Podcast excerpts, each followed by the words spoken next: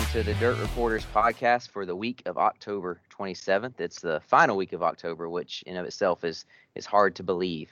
Time flies, I guess, uh, when you're having fun. But uh, speaking of having fun, I'm DirtOnDirt.com staff writer Joshua Joyner, joined by the rest of the Dirt on Dirt editorial staff, Todd Turner, Kevin Kovac, and Robert Holman, for our weekly discussion of all things dirt late model racing. Uh, as things have started to kind of sort of slow down here the past month or so, it's been a while since we had an episode uh, coming off a weekend where uh, most of us had been on the road covering a race. But uh, that's where we are this week with three of us having been on the road. Kevin was at the Keystone Cup at Bedford Speedway.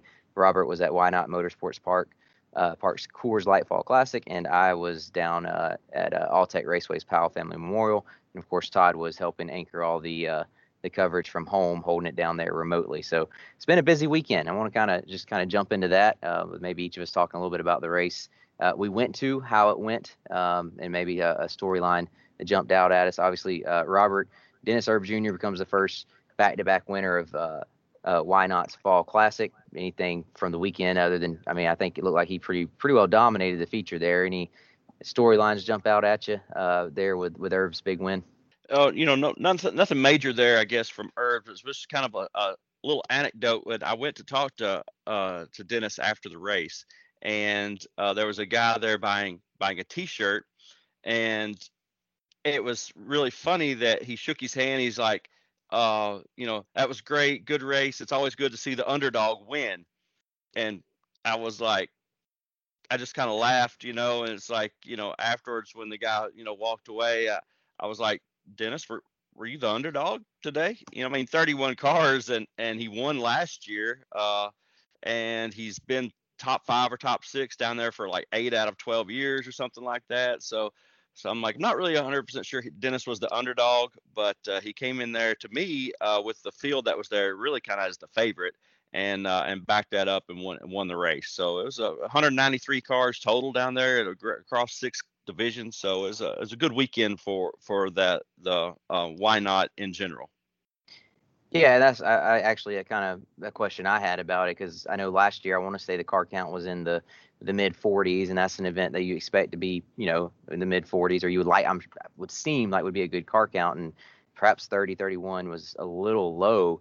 From your perspective, watching the race, did that have any effect on the actual racing in the the event, or we still able to have a you know, pretty good show there with uh, the nice mixture of regional guys, a, few national guys dropping in, including the underdog Dennis Erb Jr. Uh, but uh, yeah, what'd you what'd you think out how that affected the race? Not uh, you know not really. I think if you look back at last year, there's a, a World of Outlaws. The reason last year's car count was a little higher was really because there's a World of Outlaws rain out uh, that weekend, and it allowed some of those uh, national guys to come in there and uh, and join that field. So, based on the fact that you had guys like like Ashton Winger stay home over in Georgia, and and there was no Devin Moran, and you had some World Outlaws guys that were there last year that weren't this year. I, I you know I don't. To me, it really wasn't a obviously, yeah, sure, there's 10 cars less, but it really wasn't, you know, much different than than years past. I think that it's a it's a still a good eclectic field. I like that word, eclectic. Uh, so it's still still a really good field of cars, and I think it there's no reason to think that it won't continue to be that moving forward.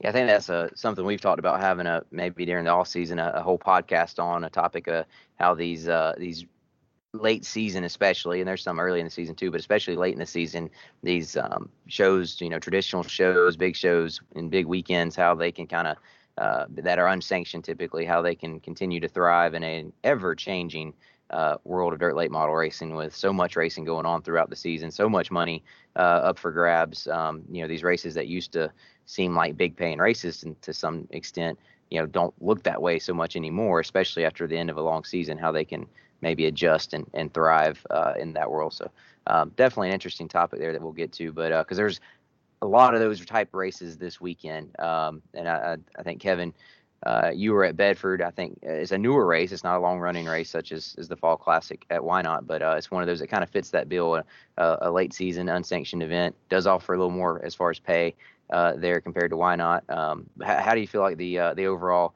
show uh, there was. Of course, Max Blair got the big win, but uh, with the car count and kind of where it fit as far as the schedule goes, that it was it a, a successful weekend there? Yeah, I thought there might be a few more guys, uh, you know, uh, national guys would be coming in. You know, really about the only the real big name from out of the area, I guess you could say, was Scott Bloomquist. Um, he came up and raced, in which uh, you know he's got his uh, sponsor, uh, Sorbera chiropractic from up in western Pennsylvania. So I think he wanted to, and kind of that's kind of one of the attractions to bring him up there to, come race. Uh, um, so I was sort of surprised, but I guess it's just been sort of a long season. Uh, you know, with a lot for the national guys. I mean, the Lucas Oils just just finished last week. The Outlaws still have a couple more. Uh, uh, last year, Tim McCreadie ran Bedford. You know, had had an off weekend from Lucas. He didn't run this year because he instead went to New York and ran a, a big block modified race, the Eastern States 200. So um, that was that was one guy who could have been possible that would have been in, in, the field. But but still, there was 43 cars there. I mean, which is a pretty. I mean, that was up from last year. I mean, that was up almost 10. You know, you know like Why Not was down, uh, and, and Bedford ended up being up. Uh, so yeah, it's hard to like tell sometimes what's going to happen, I guess, with some of these uh, fields. And, and it was a pretty quality field. You had even you had some interest. You had Bloomquist, of course. You had the the regular, you know, the the Pennsylvania guys, the Rick Eckerts and the um and the Jared Mileys and, and all those kind of guys that are that are like the, the Max Blair, obviously the winner of the race, uh, the the guys you would expect to be there. So and uh, and man, my, my favorite thing of the whole weekend though was the the feature ended at 7:48 p.m. Uh, on Saturday night. That was uh, wonderful, you know. And there, there wasn't like, uh, wow, we're gonna hold this uh, super late model feature off until the end of the whole show. What's what we're gonna? They had it planned. Uh, the start was gonna be at four, uh, seven o'clock was gonna be start time, and they just missed out a little bit because it did rain during the until about like early afternoon. So the track was maybe 15, 20 minutes behind uh, getting started. So, uh, but 748, that was really nice, you know, especially on night that it was getting colder and colder. It was, this was one of the first, uh, felt like really did feel like uh, autumn, you know, it was, it was in the, uh, was coming because it's been warm in, even in Pennsylvania so far this uh, whole pretty much all of October and and it got a little chilly on, on Saturday night. But the big story, I guess, would have been Max Blair winning. You know, Max Max's biggest career win, twenty five thousand dollars, and and it should point out that the Keystone Cup each year it's been it's four years now it's gone up. Started at fifteen thousand, now it's twenty five thousand to win. So it, is it is increasing uh, for an unsanctioned race, and you, you like that. You like to see the the little uh, evolving a little bit. Maybe they will uh, be able to to draw more uh, outsiders, but the outsiders maybe i mean it's it's a good thing. This gives a, some some regional guys a really good chance to make some good money. And and that was exactly what the case was with uh, with max blair. I mean what a what a performance to to be he won by eight seconds. Uh, he over jeff ryan and kind of not even a contest there. Once he got in the lead he he really pulled away. And uh, it really gets him set off, I think, gets some confidence built up for, uh, you know, he tries planning to go World of Outlaws uh, Rookie of the Year uh, contender next year, and he's off to a you know I mean this is this is what you need to do. You need to start winning big races, and if you're going to be a full time race car driver, and that's what he what he did on Saturday. Yeah, it's actually uh, one thing I want to get to is kind of talk about um, what his his approach there with uh, with Viper Motorsports uh, and and kind of they're building toward that um, World of Outlaws uh, Rookie of the Year run they're planning next year. Uh, so something I want to get at, but I do have a question about um, the race there. I, so I'm, you know, at, at Alltech and was looking and I, I see that he won and like, oh, that's good. And then I see that he in a back something about a backup car in the notes, and I'm like, so did he come from the back or whatever? So did he not? He did not have to go to the back. Obviously, correct. He didn't come from the back in a caution-free race. But um, you know, what what was the situation with that? Because I knew that was some uh, question. I think he didn't even know uh, uh, from what I was reading. I think until right at the the moment, you know, before the start of the race, if he'd get it start uh, start where he did or not. Yeah, he was scheduled to start six, and that's where he did start. And when he came out, he he uh he hurt the motor during um a piece of mud came up or hit something in uh water pump, I believe it was uh during that dash. They had a dash for the top three finishers in each of the two semi features uh uh from Friday night. And, and they was going to determine the starting lineup for the first three rows of the feature. And and the last lap, he hurt the motor, pull up, and uh, he's going to start sixth because he finished sixth in the dash and typically, obviously, you, you when you have to change cars on a on a night, and you know during the race, you have to go to the rear. And I he sort of thought he was going to have to do that also because when he pulled out on the track, he was sort of anticipating he was going to be in the back. He didn't know like the interpretation of the rule for that day for by the track. And this is an unsanctioned race, not Lucas Oil Outlaws, so uh, they're going by track rules. And and it, it really their, their ruling was uh, it was a two day show, and when, and when the two day shows happen with Lucas Outlaws, uh, no matter what, also if you change cars in between the shows, you don't have to go to the rear. Uh, you can keep your car because there's no impound. There's no impounding of a car. You don't can't. There's no guarantee who if you have that same car the next day if it's an overnight deal. Um, so in this case, the they technically, you know that that dash was on Saturday, but it was supposed to be Friday. The dash was supposed to be Friday night, um, but it rained right after the second of the two semi features and and not hard. It was a it was a sort of a light rain, and they really could have probably uh, waited it out and, and, and got it in and run that. All I had to do was run a dash and, and like a pure stock feature left, and so they said, no, we're not going to sit around here for another for another hour or two. We'll just run it with six laps, run it t- tomorrow. And their ruling on that is, well, this dash was supposed to be on Friday night and he was already locked in to a, a top six spot. He didn't have, you know, so they said if it would have, if something would have, and it happened in that race, and you know, blah blah blah, whatever it is, whatever the case, uh, they that that's that was the case. They they let him stay up there because it would have run on Friday, could have run on Friday, and um, so they they weren't going to penalize him for having a problem in that race when it when it really could have happened the night before, I guess. So kind of a little little different, but I could see where they're coming from, and that's kind of what I thought was the when there was a little controversy afterwards. How come he didn't go to the rear? I, I thought that's what it would have been, and you know, I, I I don't I don't can't really have that much of an argument with him. I don't think it was the biggest. Deal. I think it was a uh, uh, it, it was okay from my end. I'm not going to complain. I wouldn't. I guess some drivers would complain about it, but no doubt Mark, Max Blair was the fastest car in that race. That's that's for sure. I think that's one of those situations where if you, if you're gonna you're gonna complain or not is based on which side uh, it affects you. if you're the driver who finishes second to Max Blair, you probably aren't you know thrilled with the ruling. Mm-hmm. If you're Max Blair and his team, obviously you are thrilled about it. So um, you know when and when it's when it's that case, you know why penalize a guy? You know, I, I guess uh, if it could go either way, I guess so to speak. So, um, mm-hmm. yeah, it's, it's interesting. I, I was just getting some some clarification on that because I and and then obviously a, a caution free race. It would have been awfully hard for Blair. Um, I mean, he was pretty good, but and maybe he could have come from the tail, but um, would have been awfully hard in that caution free. Yeah, but Greg Satterlee did start 21st and came up to fourth but he was also a half a lap behind Blair at the, at the finish. I mean, without a caution flag, he might have been able to give him a give him a run if a caution would have come out, but never did. So he was way he never even got he never even saw Max Blair, uh, even though he made a great run from the rear. Yeah. Uh, yeah, and uh, so another big race this weekend, the one I was at, uh, crate race, and I, am going to spend a, a, second here talking about it since I was there.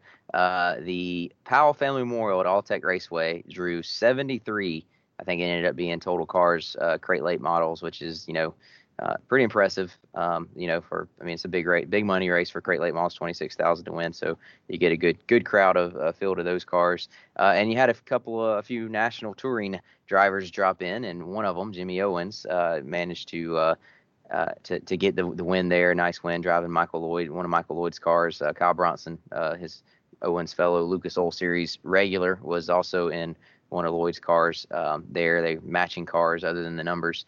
Um, the interesting thing about that to me was was uh, Thursday night Owens was not very very quick, and even uh, Friday night he did qualify fastest in his group and won his heat race, one of six of them. But he wasn't he wasn't really that impressive as you expected Owens to be, and he talked about that Saturday night after after winning how he had to really adjust to the crate. Uh, driving the crate, and the biggest thing was surprising to him is he was actually spinning his tires off the corner. Um, and I think it speaks to how slick Alltech can get that even a crate late model uh, will will break the tires loose quite a bit and spin if you don't have good throttle control at uh, at the the big half mile track there. So he did, uh, of course, get that uh, figured out by feature time and was quite impressive. He started fourth, got the lead really really really quick. I think by lap coming off of turn two on lap two, he was in the lead and really never looked back. Uh, he he had a pretty sizable lead. Uh, one at one point in traffic, they uh, the field kind of caught up to him, and then late in the race, the track did take some rubber, and so everyone was pretty similar on speed, and they were able to keep pace. But until then, he was uh, as I think you would expect uh, a driver of his caliber to be um, in that field. He was head and shoulders, I think, quicker than than everybody else. But uh, still a, a, good big win for him. Interesting, it's his highest paying win of the year, as it comes in a crate late model. So I'm sure he's not uh you know um, I would have liked to have had some bigger wins in the super late model, and perhaps still has a chance to with some races coming up. But uh, definitely a, a, nice way to kind of run uh, towards the end of the season here. A nice boost for him, and he had one like that last year, I think, in the uh, crate late model, uh, driving Lloyd's car there at Volunteer. He had a, a bigger paying win late in the year. So um, and some good performances. Uh, Carson Ferguson continues to prove he's uh, one of the the better crate drivers in the country with a runner-up finish. And he, I mean, I, again, the track had rubbered um, by the time he got to second, and so he was able to keep. I don't know if he'd been able to keep up with Owens with the weight when the track was um, more racy and uh, had to move around. But he did keep pace and actually pressured Owens a little bit there towards the end. After I think he came from seventh or eighth or something like that. So a good run for him there. Uh, Todd, I want to get you in here. You had, I don't think I've we had you talk yet. Uh, and so I figured I'd let you kind of give us a, a, quick rundown, maybe, of some of the other races um, that stood out, some of the winners from the weekend that were significant, because uh, it was again a busy weekend. Yeah, still a lot of uh, five-figure paydays. Uh, uh, Dalton Wilson won the Steel Bandits deal there in Cherokee, which is for that kind of limited limited style car, but that's your uh, a big, pretty good car count for that. And Wilson won ten thousand there. Uh, Corey Hedgecock won his richest uh, payday uh, at fifteen thousand at I seventy five there uh, in the Ironman South race, and it was really a twelve thousand to win race, but there was a bonus that Chris Tilley put up for someone who could set fast time and also win a heat along with the feature. So uh, Hedgecock picked up that extra three grand, and then that's uh, in Georgia. Ashton Winger swept the Southern All Star weekend, which which is great because that was 13,000 for him. But even more so, it kind of points toward uh, next month's Peach State Classic there, which uh, has a 10,000 to win opener and then a 52,025 maybe. Anyway, 52,000 something uh, to win for the finale. And uh, and uh, Winger kind of um, you know, put his name on the on put everyone on notice that he's the guy to beat there because he outran uh, top ranked uh, Brandon Overton both nights there at Senoia. Um, very very impressive performance. Winger, you know, he's he's been in different cars there, but he uh, he has clearly shown he has figured that track out compared to uh, you know he's racing. You know, not all the national stars, but there's some strong Georgia guys there, Clanton and Page and Overton and those guys. Uh, to outrun them two nights in a row and to uh, it's quite impressive. So, um, so I'm sure he's uh, uh, he tried to play it down a little bit, the Peach State Classic, but uh, I'm sure he uh, the pressure's building a little bit on him because uh, he's definitely going to be the guy everybody will be talking about that weekend. Yeah, he uh, he's definitely. I think I, I looked, and he's five for five at uh, Senoia this this year, uh, which is impressive. And uh, along with this past weekend's sweep, he won the World of Outlaws race there October 2nd, I believe, and, and outran Chris Madden uh, and all the World Outlaws regulars. Brandon, Brandon Sheppard was there. So uh, to me, it's it's hard not to see him as a clear favorite for uh, the Peach State Classic next uh, next month. But uh, it'll be exciting anyway to see if someone can uh, figure something out to kind of knock him off his throne there because he has definitely got that place figured out. Doesn't seem to matter what car he's in. He's he's he's just red hot there and hard hard to beat. So be interesting to watch. One um one thing I thought we'd spend some time talking about today, uh, uh, Kevin, you kind of hit on it, and that was uh, was as we're as we're kind of gearing up toward looking toward next season. We've mentioned a little bit about the different schedules coming out, and one thing we're already seeing is a few guys. Uh, uh, up and coming guys and kind of announcing their intentions to to run for a rookie of the year on uh, one of the two tours. As you mentioned, Max Blair with his big uh, win this this past uh, weekend at Bedford, he's uh, already made clear him and the Viper Motorsports bunch their intentions to follow the uh, World of Outlaws next year and uh, run for the rookie of the year there. I know I, there will be, at least according to some um, what they've said, there will be an Overton on the Lucas Oil Tour next year.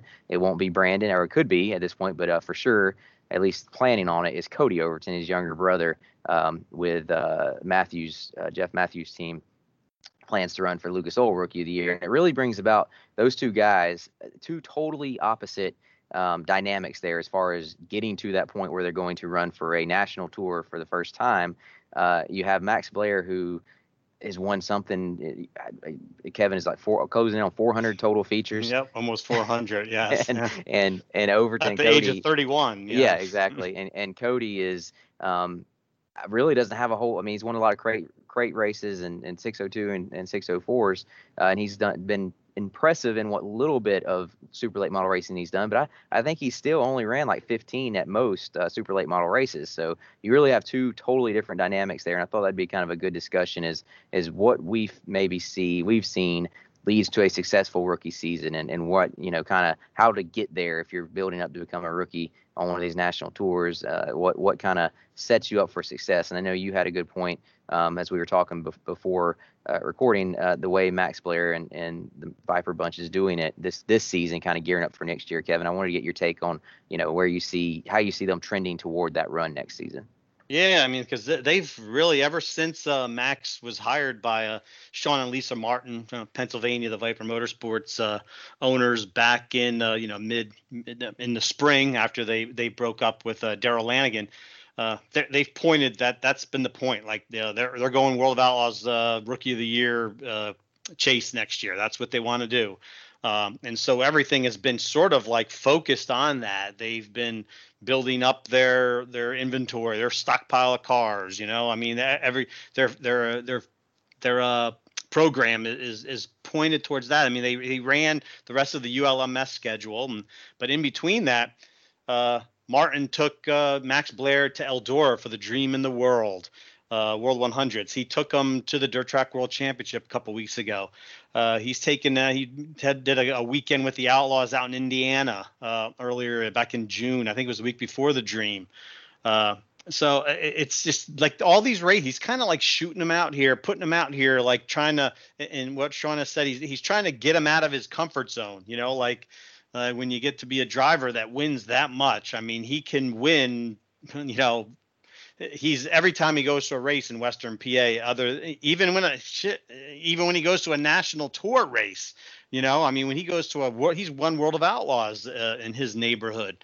Uh, you know, he nearly won the Firecracker last year, so he he's uh, at at Lernerville, so he's reached a point where he knows how to get around even in a super late model in western Pennsylvania and the surrounding area. But when he goes outside of that, it's a whole different ball game. You know, he's not used to that, and and and he's not like he's not quite as confident in in his uh, setups or in, in, his decisions and stuff. And that's what uh, Sean Martin wanted to get him out. He wants to get him out, get him shake him up a little bit, get him outside because he, he did well at the dream. He comes back at the world and he didn't do as well.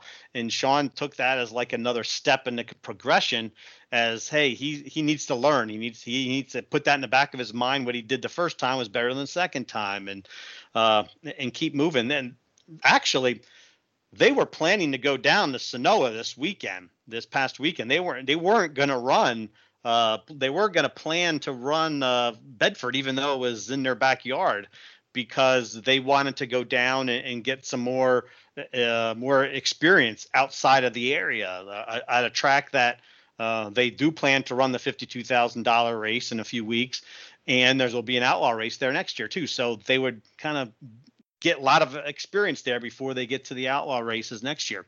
Uh, but they he could Sean said he couldn't quite find they couldn't find the tires that they really needed to be able to run down there and run the world finals and run the next race of Senoia and you know and they also want to run the hunt the front race at uh, Milton Florida in the middle of uh, November too towards the end of November. So they need to have the tires for that so they stayed home. Great decision 25,000 and I, you know and it sort of gives you that confidence too. I mean now he has the confidence that he can win a big 25,000 he's, he's he doesn't just won a $10,000 to win race. He's won a 25 it's a little another thing in his resume. Um, it's it's just a different kind of. Uh, I mean, it, it's I, I kind of feel like it's the right way for a new a rookie to be able to go out there. I mean, this is a team also that's been out there. Uh, Viper has been on the on the tour and World Outlaws tour with Lanigan. They tried to do it a few years ago with Kyle Hardy, but they probably weren't ready that at that year. Kyle Hardy didn't have as much experience as Max Blair either. So I, I think this, I mean, Max Blair has proven himself over and over on the local level. And a lot of guys that go on go out to be a rookie with a national tour haven't really proven themselves like that on a on a local or regional level.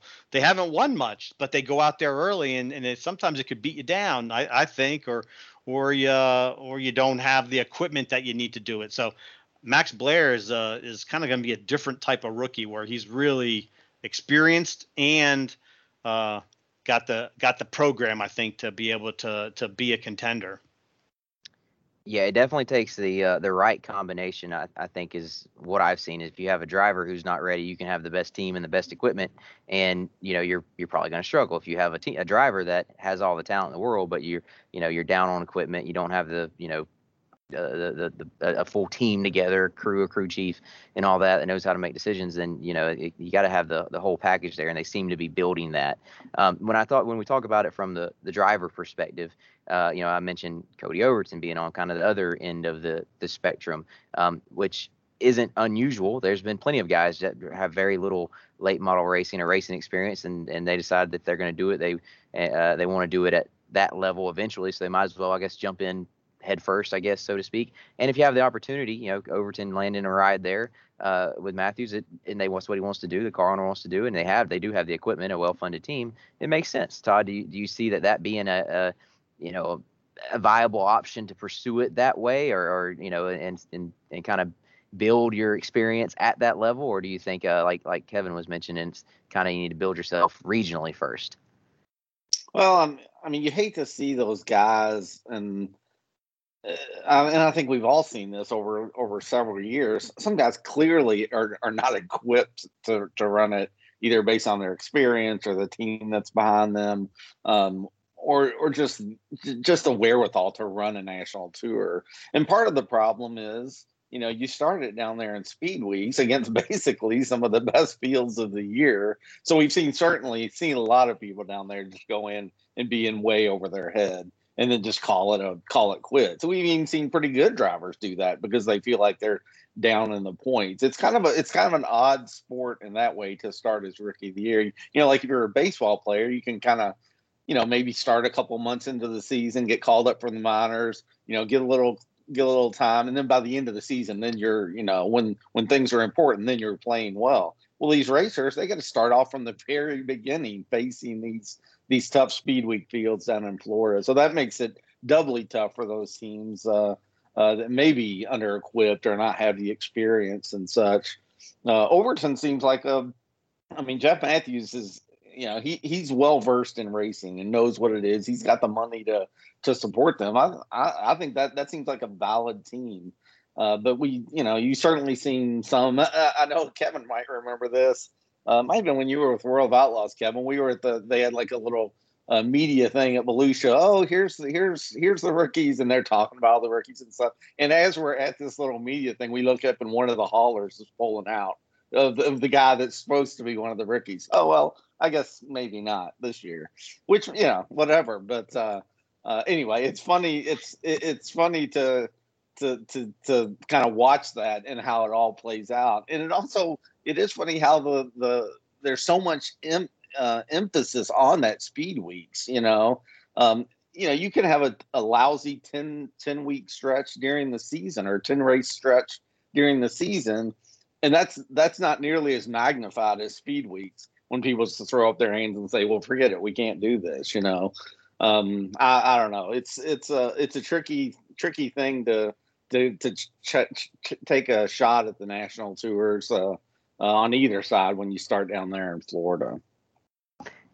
Yeah, that, the way you, you mentioned that, the way the starting down in Florida and how difficult that can be uh, there, Todd, that it brings up another point or another approach that some guys take where they don't really even say they're running for it. They just kind of go to Florida and say, "Yeah, we're going to see how it goes." Um, and I guess sometimes that may pay off, but I always feel like that, you know, that also uh, that doesn't tend to usually that doesn't pan out. Usually that's, you know, again, Florida doesn't go if, if you're basing on how Florida's going to go and you're a rookie or a guy who has at least hasn't traveled nationally, you know, competed at that level very much, you're probably not going to do well in Florida just because it is so difficult. Although Kyle Strickler proved us all wrong there, you know, with Volusia this year. Um, it's so difficult with the, the type the fields that show up there on on both tours with the, the tours not being um, you know having any head-to-head events here these uh, last few years. So um, but i think it, it does i look at a guy like like overton if he's going to you know make it in this sport and learn it, it, you know it may not hurt to go ahead and learn at that level right? If you like i said again if you have the equipment you have the team and the opportunity to you know maybe there is an uh, you know I don't blame him for choosing to do that and, and, and taking that opportunity. Um, i think most drivers would. I don't think anyone would turn it down um, you know racers but uh, another and this kind of goes back to the Max Blair. But Todd, you mentioned this. I found this uh, interesting. You talk about like a, in baseball, a minor league, you know, a rookie being called up from the minor leagues after he's had some time to to get in the rhythm, to to, to then coming up to, in the middle of the season and then being ready to go towards the end of the year. I almost feel like that's an example that, um, and I don't know for sure if he's planning on doing it next year, but you know, like a Spencer Hughes, uh, so to speak, who they talked about running potentially one of the national tours full time next year. Um, he kind of did do this year. He kind of got caught up to that ride um, uh, kind of mid season and has built up toward potentially running. Um, not of the year here uh, per se, but the end of the year being building up to, uh, in baseball. But the the that point in um, for our sport being speed weeks, whenever you got to be on and ready to perform if you're going to get off to a good start on a national tour. Um, uh, Robert, I know you've you've covered Spencer Hughes a lot, and you were actually this weekend. I believe he was at Why Not. Um, do you feel like that's something they're kind of building toward, and the way he's building uh, his program and, and what he's doing and getting that experience might be beneficial if he does choose to run a national tour next season? You know, it clearly it can't hurt anytime that you you get out and and are able to compete against better competition on the road. Uh, it, it, obviously can't hurt. Uh, you know, you're you're moving forward, but you know, me personally, you know, I, I've sat here and listened to you guys, and I agree with pretty much everything that that you guys said. But you know, I've I've outlined literally four points that that will make it a, a success. There's four things that you have to have to to be successful uh, at the national level on the road, and and this really goes for a rookie or or a veteran, but especially a, a rookie. And and I'll even put them in order. The first thing is money you have to have money.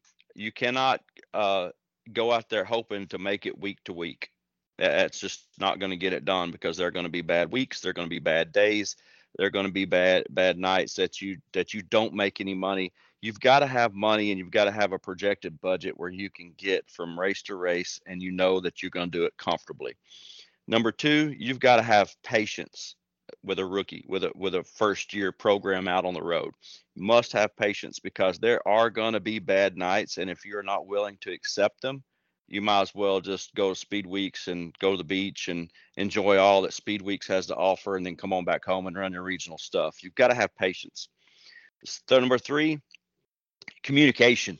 You must it is absolutely imperative to have communication and I mean that from a team's perspective. You you must have a team that is as has gelled, as com- can communicate with each other, and that that can bounce ideas off each other and not get upset.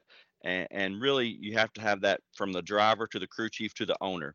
You have to have an owner who understands that there are going to be bad nights. You have to have a crew chief who understands that this driver is not always going to listen to what I, I have to say. And you have to have a driver who understands that sometimes the crew chief is right. So you have to have that communication, you know, in that team there. And then number four, and this is the one I'm putting last, is experience. Because I think if you have the first three, the experience as a driver, you've gained enough experience probably at the local level to, to drive, to hold a steering wheel, to drive a race car. And if you got the first three, I think number four will come in time and you can survive with putting experience as the fourth factor there that, that you know that you need out on the road. You know, and then you got to think what are your what are your actual goals? You know, what are your goals out there on the road? You know, are and I've got four things listed there. Are, are you trying to be the rookie of the year? Are you actually trying to win a championship? Are you trying to just make sure you finish in the top five in points? Or is it just a matter of survival? You know, those are the four things because tr- trust me, survival often is success.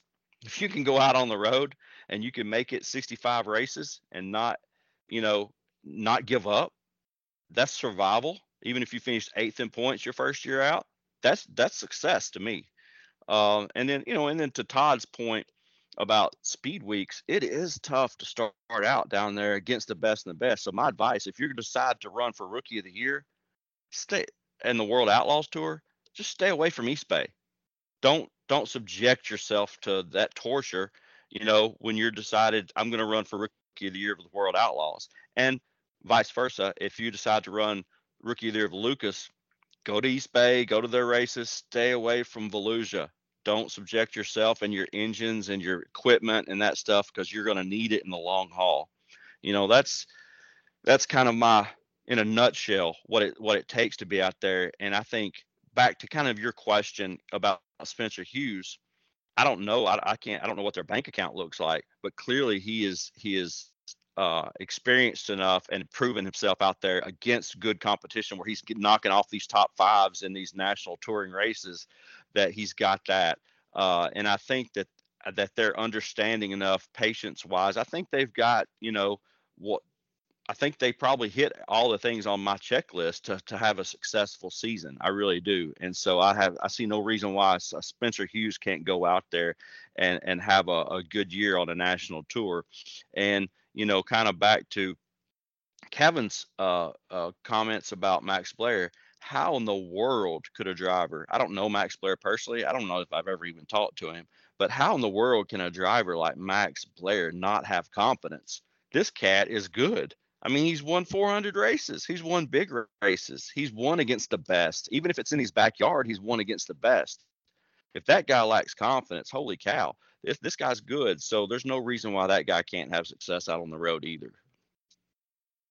Yeah, I think sometimes though, like uh, that that having won all those races and all that experience Max Blair has, um, and he's not the only driver that's kind of been uh, had this happen, but you kind of get pigeonholed where it almost seems like I don't say he's not. I'm not going to say he's only good in his local area, but he's so good there that maybe his, you know, the way he's developed his driving style and the way he's learned to set up his cars and everything is is kind of made it where he's not as good elsewhere. So I think I think that's kind of what Kevin was was speaking to. To and and I think uh, Sean Martin would say he's trying to get him out of his comfort zone because he has become so comfortable in his home state and his home area and so good at winning races there he needs to get better elsewhere before they really tackle that tour uh, another thing i was going to mention robert you kind of brought this up but um, having uh, correct or ac- realistic goals, I think is important for rookies. If you're, you know, if you're going out there like Cody Overton next year, knowing you don't have a whole lot of experience and you're learning and you just, you know, you're trying to get that experience, you know, what is your realistic goal? Um, you know, especially if you're going to run Lucas Oil, which I think is what they're they're leaning toward,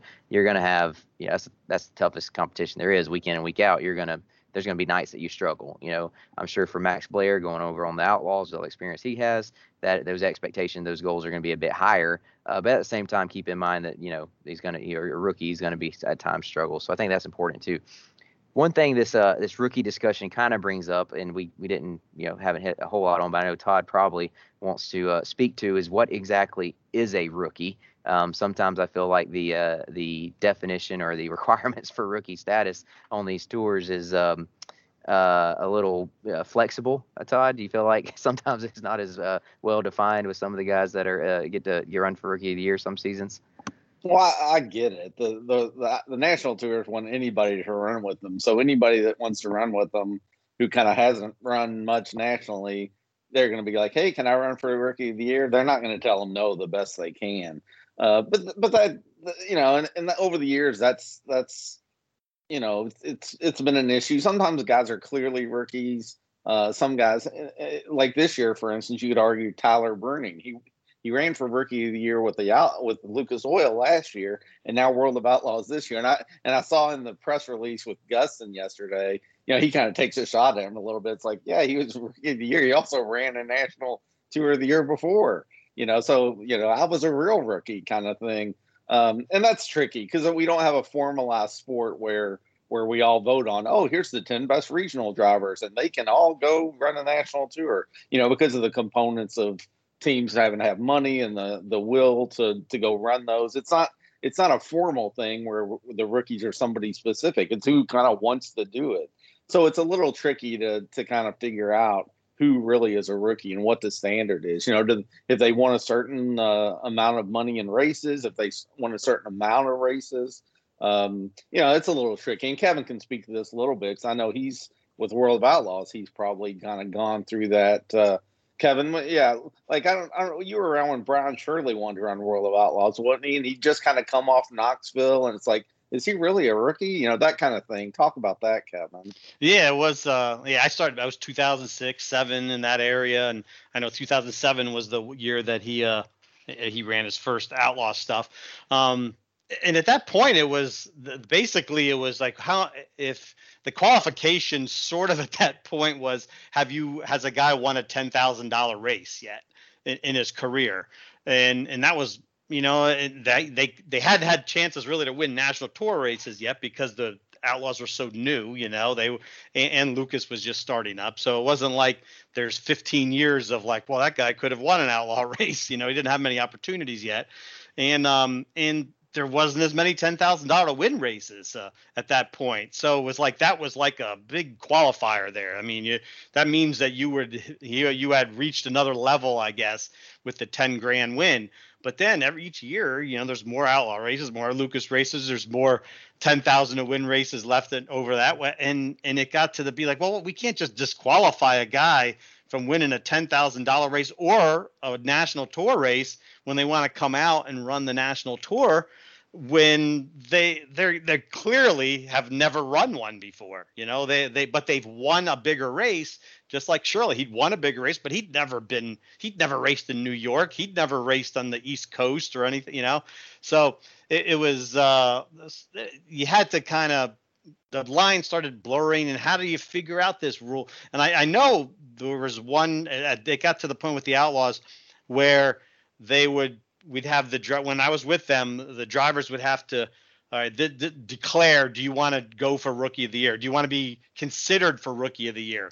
And then we'd have a vote. You know, actually, there was a little panel with the outlaws of, of some drivers and some officials and a couple and i think a guy named todd turner might have been involved with that right i think it was 2009 right todd with um, with brady smith brady smith had never run yeah. a national tour and he wanted to come out but he'd also won an outlaw race already and he was voted not to be a, a, a rookie. I mean, like it, I'm sure he still looks back at that and is like, damn. I mean, I, I, I probably I, these guys here they run another series and then they come run the other series and they're still a rookie. I mean, what's going on here? And and poor Brady didn't get to run for rookie of the year that year. He did the whole season. And I believe you. I, I just looked it up. I think he, he finished eighth in points that year, uh, but he wasn't considered a rookie. so Russell King was actually the rookie that year and, and got that. Who when he had never won a, a bigger race, he'd never he so he was probably more of a rookie in the, in the late model overall terms of it, but in the national tour terms, both of them were really rookies. They had never been out on the on the road like that. So and uh and now it just seems like well if you've never run the tour it's almost like you're a rookie. I mean I don't know is Brandon Overton is he going to be considered a rookie if he goes runs the Lucas Oil Series next year? I don't know. You know does Brandon Sheppard if it's Brandon Sheppard well, he's already run it. Actually, forget about that. Let me let me strike that one out of there because Brandon Sheppard did run the Lucas Oil series, so that's not a good example. But Overton would be a good one, right? So I, it's it's kind of hard to really, just really determine it now. I think. I, I think it would be easy to determine that Brandon Overton would not qualify for Rookie of the Year yeah. on any any late model series at this point. But I, I do agree it is hard to uh, to to make that? Where do you draw the line, so to speak? Yeah, uh, what you got there, Robert? Well, um, I'm not sure if I have my facts correct or not, but didn't Billy Moyer Jr. win Rookie of the Year on both tours? Mm, I mm. believe, so. yeah, yeah, was, yeah. That that got to the point there too, right, where you could just you know i mean they, they weren't going to go into as much detail anymore of like well uh, we'll break it down you know it, it came became a lot uh, more of a simple thing i think yeah I, I feel like and it could have already been before this, but whenever uh, Moyer Jr. I don't remember which order it went, but when he did one and did the other, and I think he'd already at one point had tried before that to run a national tour and didn't make it very long, and it was just like what is a rookie anymore? That was kind of what solidified that it's, it's pretty much there is no definition anymore. It's kind of what, and, and I think sometimes if there's no one else, um, I'll say no one else, but if you're, you're you want to as a tour, I'm sure have a couple of rookies, maybe three that are real, realistically going to try to run the series and not just make it through Florida, but have a good shot at running the series. So you may, you know, in a year that one guy maybe the year before wouldn't have you wouldn't have considered because you had other guys. If you didn't have as many, you might kind of stretch those boundaries a little bit to to allow it. I, I don't know. I'm not saying they do. I'm just saying I could could see why you would do that as a national tour to add that um, you know that that aspect of having a good rookie chase. So.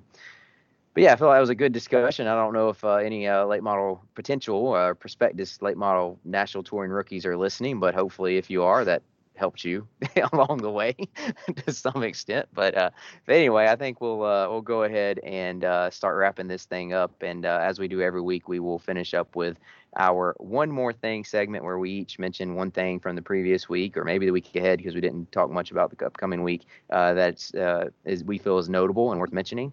Um, and I will start with see, I'll start with Robert on this on this one. What you got, Robert? Well, I was just, uh, you know, I'm kind of looking looking over the schedule there, and uh, you've got Phenix City coming up, and I don't know if I'm stealing that from from you or not, but uh, uh, I was, uh, and I hate to pick on these people, but I was talking to Dennis Erb uh, down there at Why Not, and the last thing Dennis says to me is, "Hey, are you going to the circus this weekend?"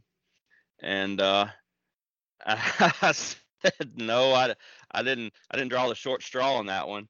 But uh, Dennis said that he is going. Uh, that he talked to the the folks down at Phenix City, and they, uh, you know, it pays twenty thousand to win and a thousand dollars to start, which is really good money down there. Uh, he said that they've guaranteed the purse, and that he expects it to be a, a much better program and a much better show. So, uh, so that's I know that you are heading that way. Uh, I do believe, uh, Joshua. So, so that's uh, good for you to to to think that things should be uh, hopefully, you know, swinging back to the when Phenix City was one of those events that everybody looked forward to going to.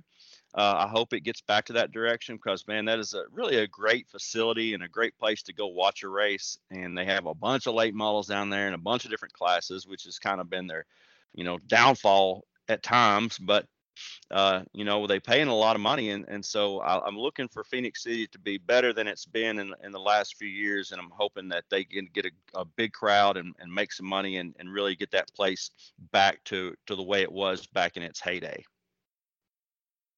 Yeah, I was. Um, you didn't really steal one more thing. I'm just going to jump in and add that uh, I do feel like they're uh, the changes they have made there. I mean, there's no doubt it's kind of been some some issues, some disorganization. It seemed like with these major events they have um, there at East Alabama, and it's unfortunate it affected the uh, I would say the status of the National 100. But um, I didn't go to the Alabama State race this year, but I heard some positive things. That's the the track's other big race. Um, you know, as far as how they handled it and how it was uh, uh, the payout was good and everything. And so uh, a lot of drivers left their positive, which uh, you know, long weekend at any track, but especially the long weekend there. A lot of times um, there's not very many other than the winners leaving po- uh, feeling positive. So was happy to see that, and I think it bodes well for the the future of that event. Uh, I'll add as I guess kind of my one more thing. That's all that Randy Weaver plans on being there. Um, uh, so I think it'd be interesting him returning there. I think that's where he he had a, a, a wreck, one of his wrecks there, um, the one that uh, the concussion that kind of sidelined him for a while. So uh, he's going to be returning there, and uh, you know, hopefully has a, a, good weekend and a good run. It should be a good field. Um, again, all these races at the end of the year, we kind of talked about this. It, it, when I say good field, you got to keep it in perspective. Um, compare, you know, we're not talking about. You know, if you can get a handful of national touring guys, elite or top level regional guys, that that's you know that's a good field these days. So I think uh, East Alabama will have a good one uh, this weekend. Uh, Kevin, what do you got for one more thing? Uh, I'll stick with uh, with Bedford from uh, this past weekend. Uh, uh, one of the feature winners, the semi-feature winners on Friday was Jeff Rine, the track champion a million times at uh at uh it seems at uh, at Bedford and Selinsgrove, and he runs at Bedford for the Elbin Racing Team, which is a long time uh, team, and uh, they were racing less than a month after the uh, owner of the team, Bob Elbin Sr., died at 88 years old, and and so they came to that race uh, on, on um, uh, the Keystone Cup with the F100 replacing the 92 on their race car.